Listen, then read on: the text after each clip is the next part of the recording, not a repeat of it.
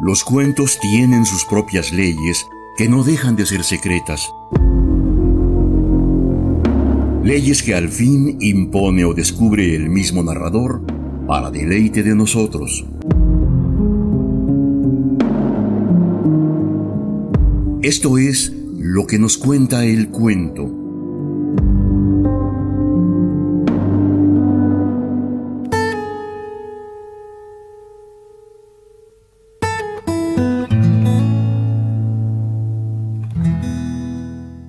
El espacio de hoy consideraremos un cuento del argentino Julio Cortázar, nacido en agosto de 1914 en Bélgica, literato a quien se considera uno de los autores más innovadores de su tiempo. De obra singular y enorme originalidad, fue todo un maestro en los renglones del cuento, la prosa poética y la narrativa breve, además de creador de importantes novelas como Rayuela, con la que contribuyó a la renovación del género en el ámbito hispano. Fue también uno de los exponentes del llamado boom latinoamericano, al lado de García Márquez, Vargas Llosa y Carlos Fuentes. Hoy nos corresponde dar lectura a una de sus ficciones en tránsito de lo real a lo fantástico. Los Testigos es la breve historia de un personaje que requiere de la presencia de un amigo para dotar de veracidad a su visión en torno del vuelo invertido de un insecto. Relato divertido y aderezado con situaciones chuscas se erige como un ejemplo de la creatividad del autor que nos ocupa. Escuchemos entonces Los Testigos de Julio Cortázar.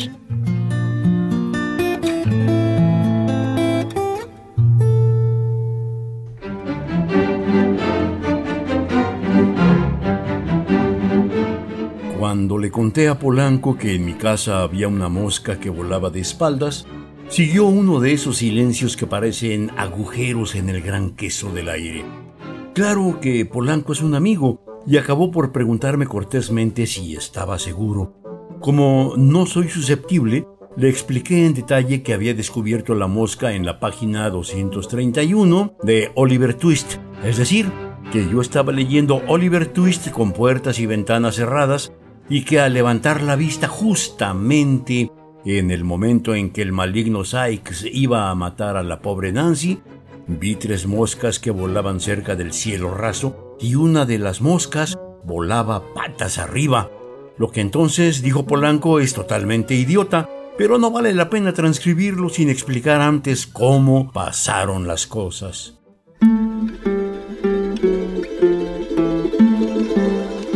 Al principio a mí no me pareció tan raro que una mosca volara patas arriba si le daba la gana porque, aunque jamás había visto semejante comportamiento, la ciencia enseña que eso no es una razón para rechazar los datos de los sentidos frente a cualquier novedad. Se me ocurrió que a lo mejor el pobre animalito era tonto o tenía lesionados los centros de orientación y estabilidad, pero poco me bastó para darme cuenta de que esa mosca era tan vivaracha y alegre como sus dos compañeras que volaban con gran ortodoxia patas abajo. Sencillamente esta mosca volaba de espaldas, lo que entre otras cosas le permitía posarse cómodamente en el cielo raso, de tanto en tanto se acercaba y se adhería a él sin el menor esfuerzo.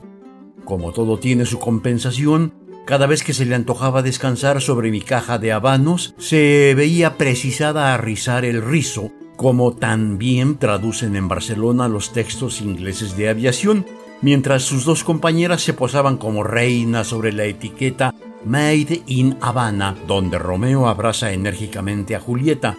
Apenas se cansaba de Shakespeare, la mosca despegaba de espaldas y revoloteaba en compañía de las otras dos, formando esos dos insensatos que Pauls y Berger se obstinan en llamar brownianos. La cosa era extraña, pero a la vez tenía un aire curiosamente natural, como si no pudiera ser de otra manera, abandonando a la pobre Nancy en manos de Sykes. ¿Qué se puede hacer contra un crimen cometido hace un siglo? Me trepé al sillón y traté de lidiar más de cerca un comportamiento en el que rivalizaban lo supino y lo insólito. Cuando la señora Fotheringham vino a avisarme que la cena estaba servida, vivo en una pensión, le contesté sin abrir la puerta que bajaría en dos minutos y, de paso, ya que la tenía orientada en el tema temporal, le pregunté cuánto vivía una mosca. La señora Fotheringham, que conoce a sus huéspedes, me contestó sin la menor sorpresa que entre 10 y 15 días y que no dejara enfriar el pastel de conejo. Me bastó la primera de las dos noticias para decidirme. Esas decisiones son como el salto de la pantera a investigar y a comunicar al mundo de la ciencia mi diminuto aunque alarmante descubrimiento.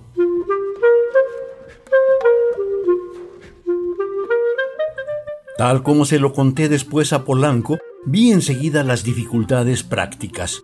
Vuele boca abajo o de espaldas, una mosca se escapa de cualquier parte comprobada su altura, aprisionada en un bocal e incluso en una caja de vidrio, puede perturbar su comportamiento o acelerar su muerte. De los 10 o 15 días de vida, ¿cuánto le quedaba a este animalito que ahora flotaba patas arriba en un estado de gran placidez a 30 centímetros de mi cara?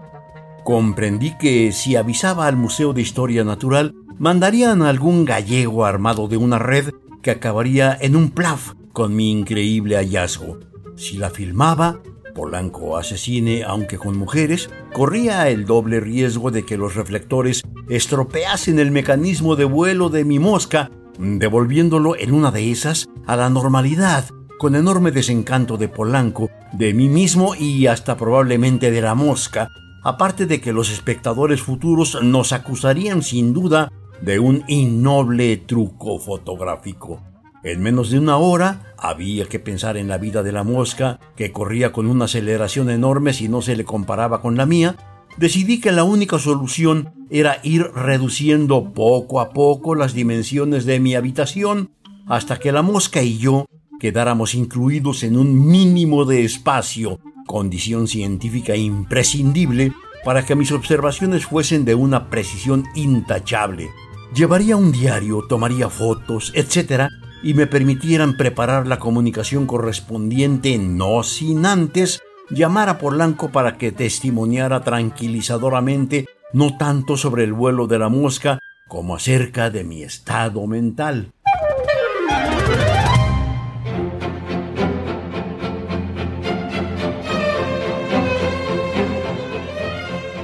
Abreviaré la descripción de los infinitos trabajos que siguieron de la lucha contra el reloj y la señora Fotheringham. Resuelto el problema de entrar y salir siempre que la mosca estuviera lejos de la puerta, una de las otras dos se había escapado la primera vez, lo cual era una suerte. A la otra la aplasté implacablemente contra un cenicero. Empecé a acarrear los materiales necesarios para la reducción del espacio no sin antes explicarle a la señora que se trataba de modificaciones transitorias y alcanzarle por la puerta apenas entornadas sus ovejas de porcelana, el retrato de Lady Hamilton y la mayoría de los muebles, esto último con el riesgo terrible de tener que abrir de par en par la puerta mientras la mosca dormía en el cielo raso o se lavaba la cara sobre mi escritorio. Durante la primera parte de estas actividades, me vi forzado a observar con mayor atención a la señora Fotheringham que a la mosca, pues veía en ella una creciente tendencia a llamar a la policía, con la que desde luego no hubiese podido entenderme por un resquicio de la puerta. Lo que más inquietó a la señora fue el ingreso de las enormes planchas de cartón prensado, pues naturalmente no podía comprender su objeto y yo no me hubiera arriesgado a confiarle la verdad, pues la conocía lo bastante como para saber que la manera de volar de las moscas la tenía majestuosamente sin cuidado. Me limité a asegurarle que estaba empeñado en unas proyecciones arquitectónicas vagamente vinculadas con las ideas de Palladio sobre las perspectivas en los teatros elípticos, concepto que recibió con la misma expresión de una tortuga en circunstancias parecidas. Prometí además indemnizarla por cualquier daño y unas horas después ya tenía instaladas las planchas a dos metros de las paredes y del cielo raso gracias a múltiples prodigios de ingenio, scotch tape y ganchitos. La mosca no me parecía descontenta ni alarmada. Seguía volando patas arriba y ya llevaba consumida buena parte del terrón de azúcar y del dedalito de agua, amorosamente colocados por mí en el lugar más cómodo. No debo olvidarme de señalar que Polanco no estaba en su casa y que una señora de acento panameño atendía el teléfono para manifestarme su profunda ignorancia del paradero de mi amigo. Solitario y retraído como vivo, solo en Polanco podía confiar a la espera de su reaparición. Decidí entonces continuar el estrechamiento del hábitat de la mosca a fin de que la experiencia se cumpliera en condiciones óptimas. Tuve la suerte de que la segunda tanda de planchas de cartón fuera mucho más pequeña que la anterior, como puede imaginarlo todo propietario de una muñeca rusa, y que la señora Fotheringham me viera acarrearla e introducirla en mi aposento sin tomar otras medidas que llevarse una mano a la boca mientras con la otra elevaba por el aire un plumero tornasolado.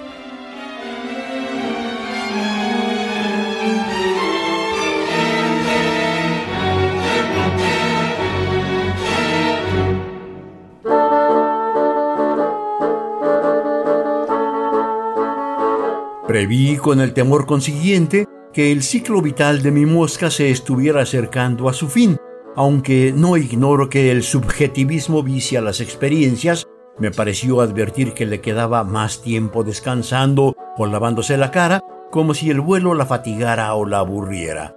La estimulaba levemente con un vaivén de la mano para cerciorarme de sus reflejos y la verdad era que el animalito salía como una flecha patas arriba sobrevolaba el espacio cúbico cada vez más reducido, siempre de espaldas, y a ratos se acercaba a la plancha que hacía el cielo raso y se adhería con una negligente perfección que le faltaba, me duele decirlo, cuando aterrizaba sobre el azúcar o mi nariz.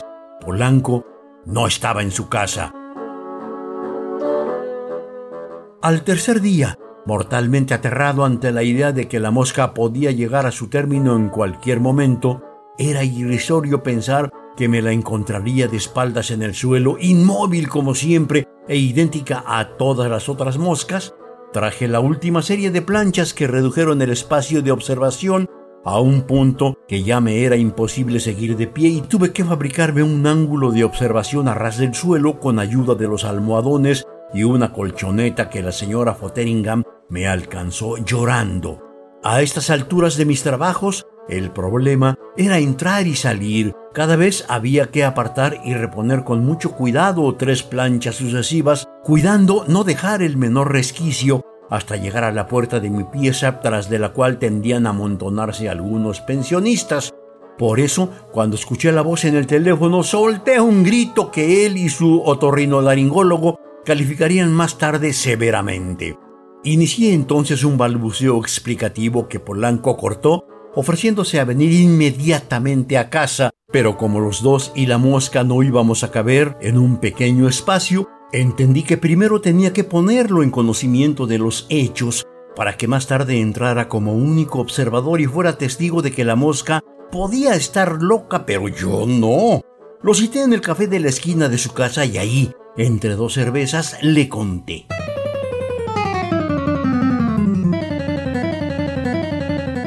Polanco encendió la pipa y me miró un rato. Evidentemente estaba impresionado y hasta se me ocurre que un poco pálido. Creo haber dicho ya que al comienzo me preguntó cortésmente si yo estaba seguro de lo que decía. Debió convencerse, pues siguió fumando y meditando, sin ver que yo ya no quería perder tiempo, y si estaba muerta, y si ya estaba muerta, y que pagaba las cervezas para decidirlo de una vez por todas. Como no se decidía, me encolericé y aludí a su obligación moral de secundarme en algo que solo sería creído cuando hubiera un testigo digno de fe. Se encogió de hombros como si de pronto hubiera caído sobre él una abrumadora melancolía. Es inútil, pibe, me dijo al fin.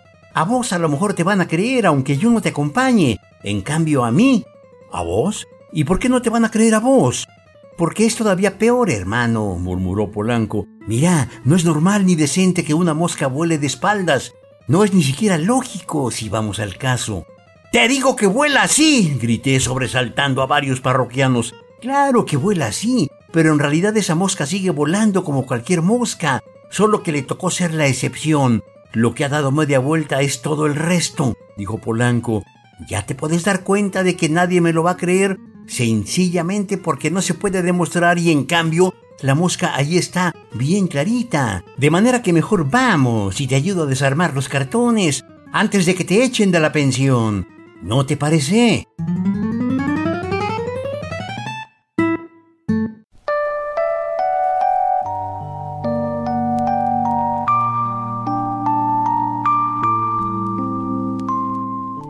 Algún redactor anónimo escribió que los escritores y artistas en general se comportan a veces como las moscas de este cuento.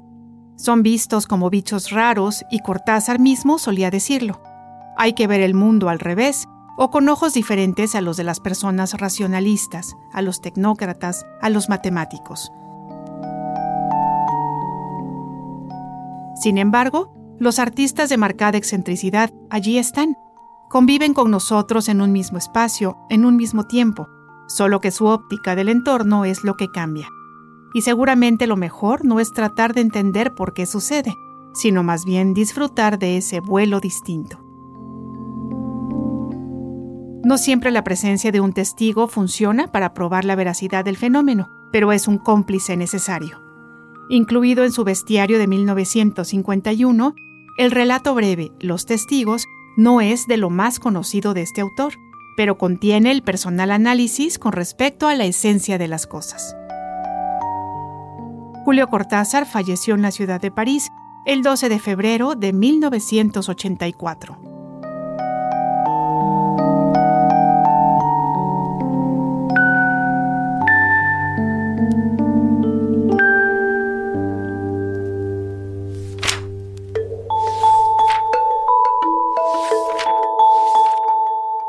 Los cuentos tienen sus propias leyes que no dejan de ser secretas. Leyes que al fin impone o descubre el mismo narrador para deleite de nosotros. Esto fue lo que nos cuenta el cuento, una realización de Ileana Quirós y Jorge Vázquez Pacheco.